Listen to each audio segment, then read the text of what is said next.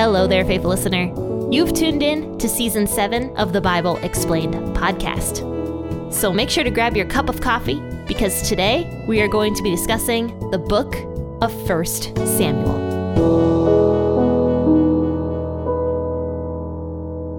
Howdy, faithful listeners. This is Jenn with the Bible Explained podcast. And I recommend that you go and grab your cup of coffee or your cup of tea this morning as we discuss 1 Samuel chapter 6 today. And we're going to talk about the ark coming back to the Israelite territory. Because where we left off last time, the Philistines had had the ark and things were just not going well with them. And so they wanted to give the Ark of the Covenant back to the Israelites because instead of looking at it as a blessing, they were viewing it as a curse to them, even though it really could have been a huge blessing to them. So that's where we left off last time. And today we're going to be reading 1 Samuel chapter 6 verses 13 through 21. And we're going to learn about some of the problems that the Israelites have now that they have the ark back. the Philistines just went through some problems. Now the Israelites are going to have some problems.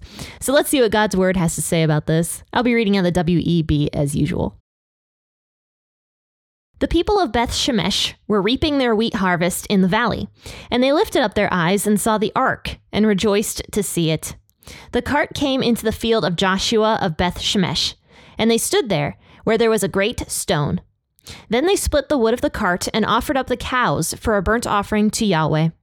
The Levites took down Yahweh's ark and the box that was with it, in which the jewels of gold were, and put them on the great stone, and the men of Beth Shemesh offered burnt offerings and sacrificed sacrifices that same day to Yahweh.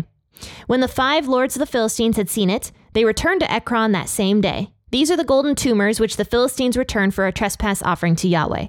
For Ashdod, one. For Gaza, one. For Ashkelon, one. For Gath, one. And for Ekron, one. And the golden mice, according to the number of all the cities of the Philistines belonging to the five lords, both of fortified cities and of country villages, even to the great stone on which they set down Yahweh's ark. That stone remains to this day in the field of Joshua of Beth Shemesh. He struck the men of Beth Shemesh because they looked into Yahweh's ark. He struck 50,070 of the men. Then the people mourned because Yahweh had struck the people with a great slaughter.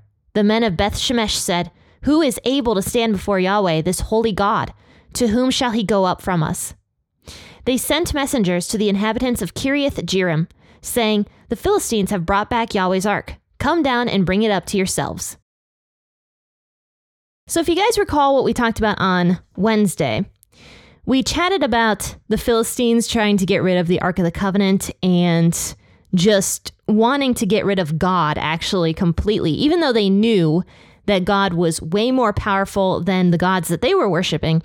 They just wanted to get Yahweh out of Philistine territory because they wanted everything to go back to normal. So they looked at the Ark of the Covenant as a burden to them because God had sent a plague to them because they were in disobedience to God. And so they looked at the Ark of the Covenant as a burden, as the thing that had caused this terrible curse, this terrible plague to come upon them. So, what we talked about on Wednesday was that the Philistines were hatching up this plan to try to get rid of the Ark of the Covenant while at the same time forcing God to perform a miracle for them. And how they did that was they loaded up the Ark of the Covenant on the back of a a cart and then they put two cows at the front of the cart who had just given birth to babies, two little calves. And so obviously cows that have just given birth want to be with their little calves. They don't want to be hooked up to a cart, especially if they had never been hooked up to a cart before, which that was the case for these cows as well. And so the Philistines thought up this plan that if the cows went straight on the road to the town of Beth Shemesh, then that means that God was the one who truly did bring that curse to the Philistines. However, if the cows tried to go off the path to eat, or tried to go home to their calves, or tried to do anything other than walk straight down the path to Beth Shemesh, then that meant that the plagues happened to them by chance, okay? and so they were trying to, to have God do this miracle because the average normal cow obviously would not want to walk a straight path with a cart hooked up to them, especially if they had just given birth to a baby, right? So, um, but that is exactly what the cows end up doing. They walk straight down the road and they didn't even veer to the left or to the right. They like literally walked straight to Beth Shemesh. And the Philistines aren't guiding this cart at all. They're just seeing what's happening and they're walking behind it, wondering what the cows are going to do. And so the cows you know, listen to God's will, and God performs a miracle for the Philistines right there in front of their eyes, and the cows get to Beth Shemesh. So, meanwhile, the Philistine lords that were walking behind the cart are viewing everything that is happening in Beth Shemesh. And so that's where we leave off today. So, the cart with the cows and the Ark of the Covenant on it, along with the chests of gold that the Philistines gave with the Ark of the Covenant as well, that's all in the Ark. And it says now in verse 13 the people of Beth Shemesh were reaping their wheat in the valley. And so they looked up and they saw the ark and they rejoiced to see it. Because don't forget that the Israelite people actually looked at the ark as almost like a good luck charm and as a symbol that God was with the Israelites. So where the ark was, was where God was, according to the Israelites. And ideally, that was kind of how it worked because the Ark of the Covenant was actually supposed to be God's resting place. So the Holy Spirit was technically supposed to sit on top of the Ark of the Covenant. But because of the Israelites' sin of taking the Ark of the Covenant out of the temple and taking it to battle, almost as if trying to force God to fight for the Israelites, God was not with the Israelites. And the Ark of the Covenant had no power because the Israelites were almost, in a way, worshiping the Ark of the Covenant.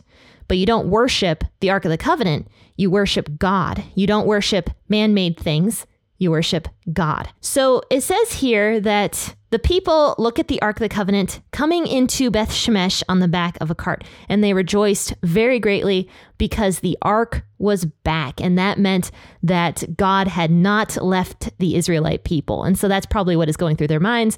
They're probably like, oh my gosh, a miracle has just happened. We have our Ark of the Covenant back. And, you know, they probably thought that they would never get it back, the Israelites. I'm sure every single person was in deep mourning over the fact that the Ark of the Covenant was gone because it held so much value to the Israelite people. And now it's back. So the Israelites immediately do something contrary to the Old Testament law. they sacrifice the two cows. And why is that against the Old Testament law? Well, because when people offered a burnt offering, it was never supposed to be female animals. It was supposed to be a male animal. And obviously, cows are female. And so the Israelites immediately sacrificed the two cows that were pulling the cart with the Ark of the Covenant and broke one of the Old Testament laws of sacrifice. You do not sacrifice a female animal as a burnt offering. Now, there were some offerings where you could offer a female animal. I don't remember which ones, but I know specifically that you were not supposed to sacrifice female animals as a burnt offering. So that was the first way that they broke the old, one of the Old Testament laws. The second way was because they did not offer the sacrifice at the proper place. So so far, the Israelites within the first like 10 minutes of receiving the ark did two things to violate God's law.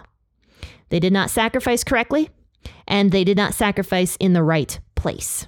So they tore up the cart, they killed the two cows, and then they offered this sacrifice. Now, a lot of people think that this was a good thing that they did because, you know, cows and carts are very expensive. And so the is- Israelite people were trying their best to please God. But nothing that they were doing in verses 14 through 21 was actually in line with the Old Testament laws at all. Like almost nothing that they did was properly following what God told them to do. And let me continue this further. It says that they took some Levites who were in Beth Shemesh and they put the Ark of the Covenant on the Levites' shoulders, which is actually a good thing. That was the one thing that they did correctly was the Levites were supposed to carry the Ark of the Covenant. It was never supposed to be carried on the back of a cart the way the Philistines had done it. Now, granted, the Philistines didn't have the Old Testament law. They did not know how to handle the Ark of the Covenant. But the Israelites, and especially the Levites, were supposed to know how to handle the Ark of the Covenant because they would have grown up learning these things, especially if they were Levites and especially if they were priests, which I'm sure some of these Levites in this city were priests. But yet, they did almost nothing correct. So they take the Ark of the Covenant and they put it on a rock in this field of this man named Joshua for all the people to see. Okay, so there's this the third thing that they do wrong. The Ark of the Covenant was not supposed to be seen by hardly anybody. The only person that was supposed to see the Ark of the Covenant was the high priest. So that would have been Samuel at this point in time. But now the Levites are putting it up on a rock so that all these people can see it and view it and look at it and potentially touch it. But once again, the Ark of the Covenant was not supposed to be touched by anybody. It was God's resting place. It was very, very holy. It was set apart. Even the high priest could barely ever look at it or touch it. And even the Levites, who were supposed to carry it around, they weren't also allowed to touch the Ark of the Covenant, like the body of it. They were only allowed to touch the poles that came out of the Ark of the Covenant. That was all the Levites were supposed to do. Now, I don't know if the Israelites were worshiping the Ark of the Covenant in verse 15, but it's almost like they were setting it up to be worshiped, if that makes sense. So here's what it says in verse 15 The Levites took down Yahweh's ark and the box that was with it, in which the jewels of gold were, which the Philistines had sent along, and put them on the great stone. And the men of Beth Shemesh offered burnt offerings and sacrificed sacrifices that same day to Yahweh. Now, here's a huge problem that I don't think a lot of people pinpoint when reading this portion of scripture. And the problem is is that the lords of the Philistines are watching everything that is happening. The reason that is so important is because the Israelites at this point in time were the ones who are supposed to show God to the world. And they were doing everything wrong.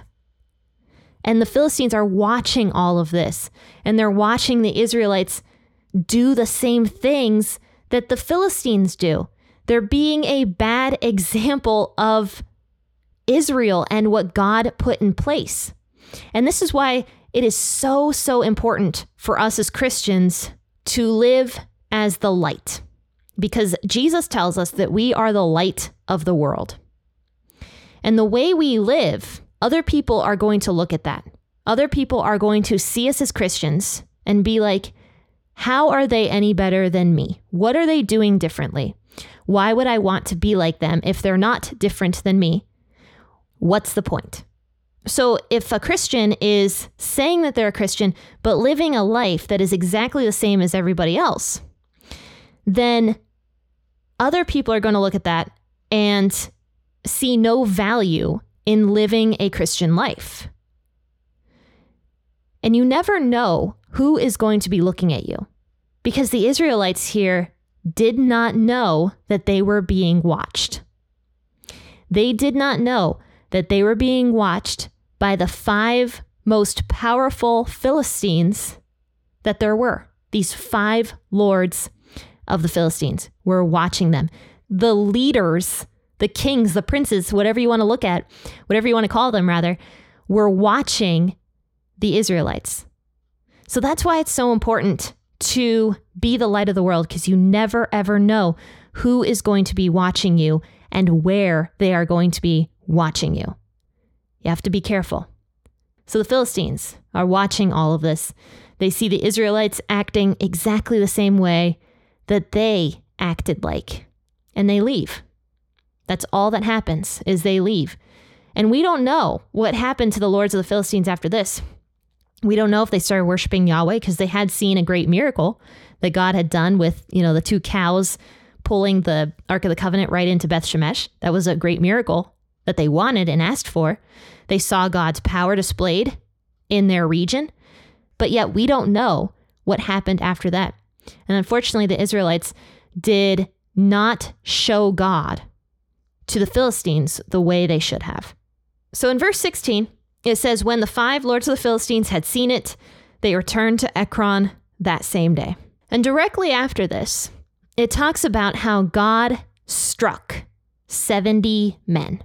So it went from complete joy and happiness on the Israelites' part to mourning and sadness almost immediately because God struck 70 men of Beth Shemesh. And we do not know who these men were. We don't know if they were Levites or just an ordinary person or whoever. We don't know. But the reason God struck the 70 men was because they crossed the line. They touched and looked inside of the Ark of the Covenant. And you might be like, well, that seems like such a harsh punishment. Why did God do that?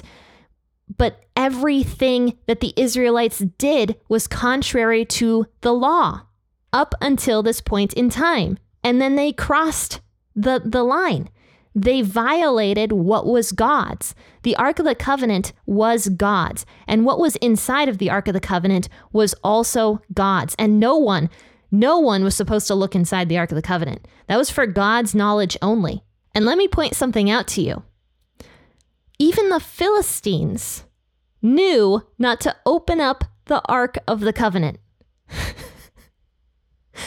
the Philistines, who were not Israelite people, who had no knowledge or very little knowledge of the law of God, knew not to open up the Ark of the Covenant. And they didn't even put their gold jewels that they had given along with the Ark of the Covenant inside the Ark of the Covenant. They placed it next to the Ark of the Covenant inside of a chest that was on the cart. So even the Philistines knew not to open up the Ark of the Covenant. But the Israelites just fully disobeyed God from the moment the cows entered into Israel with the Ark of the Covenant. Not to mention, they were a bad example to the Philistine lords that were watching them. So, what can we learn from this portion of scripture? There's two things that we can take away from this. The first one being we need to shine our lights and we need to shine them the right way. We need to not live as the world wants us to live, but as God expects us and requires us to live so that we can properly show what a Christian life truly means to the world. So that's the first thing we can learn from this portion of scripture. The second thing is that we need to be very careful with how we worship God. Because when we start worshiping God, doing whatever we want to do, it can get disrespectful towards God very, very quickly. I'm sure that you've seen videos of, you know, worship concerts or big mega churches or something like that, where everybody on the stage just seems so ingenuine, especially if they start saying things that are contrary to scripture, which they often do.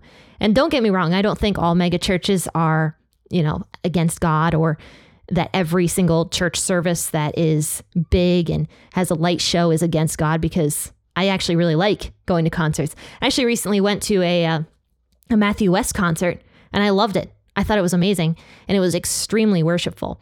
The point is, we need to be very careful with how we worship God. We need to be doing it very genuinely and with a heart toward Him because if we don't have our heart toward God when we are worshiping God, like I said, it can it can turn very disrespectful very quickly. We can start worshiping ourselves we can start worshiping what people think of us. We can start just worshiping anything, really, that pops into our mind. Or maybe we are pretending to worship God and we're our minds are a million miles away and we're not genuinely worshiping God. We have to be very, very careful with how we worship God. Because if we say we're Christians, we worship God. And honestly, there's no point in worshiping God if we aren't going to be genuine when we do it and if we aren't going to do it the way God asks us to do it, there's no point. So we need to make sure that we are worshiping God with a genuine heart. Well, after this, the Ark of the Covenant in verse 21 went to Kiriath Jearim, and it actually stayed there for some years. And we'll end up talking more about the Ark of the Covenant once King David becomes the king because he ends up retrieving it.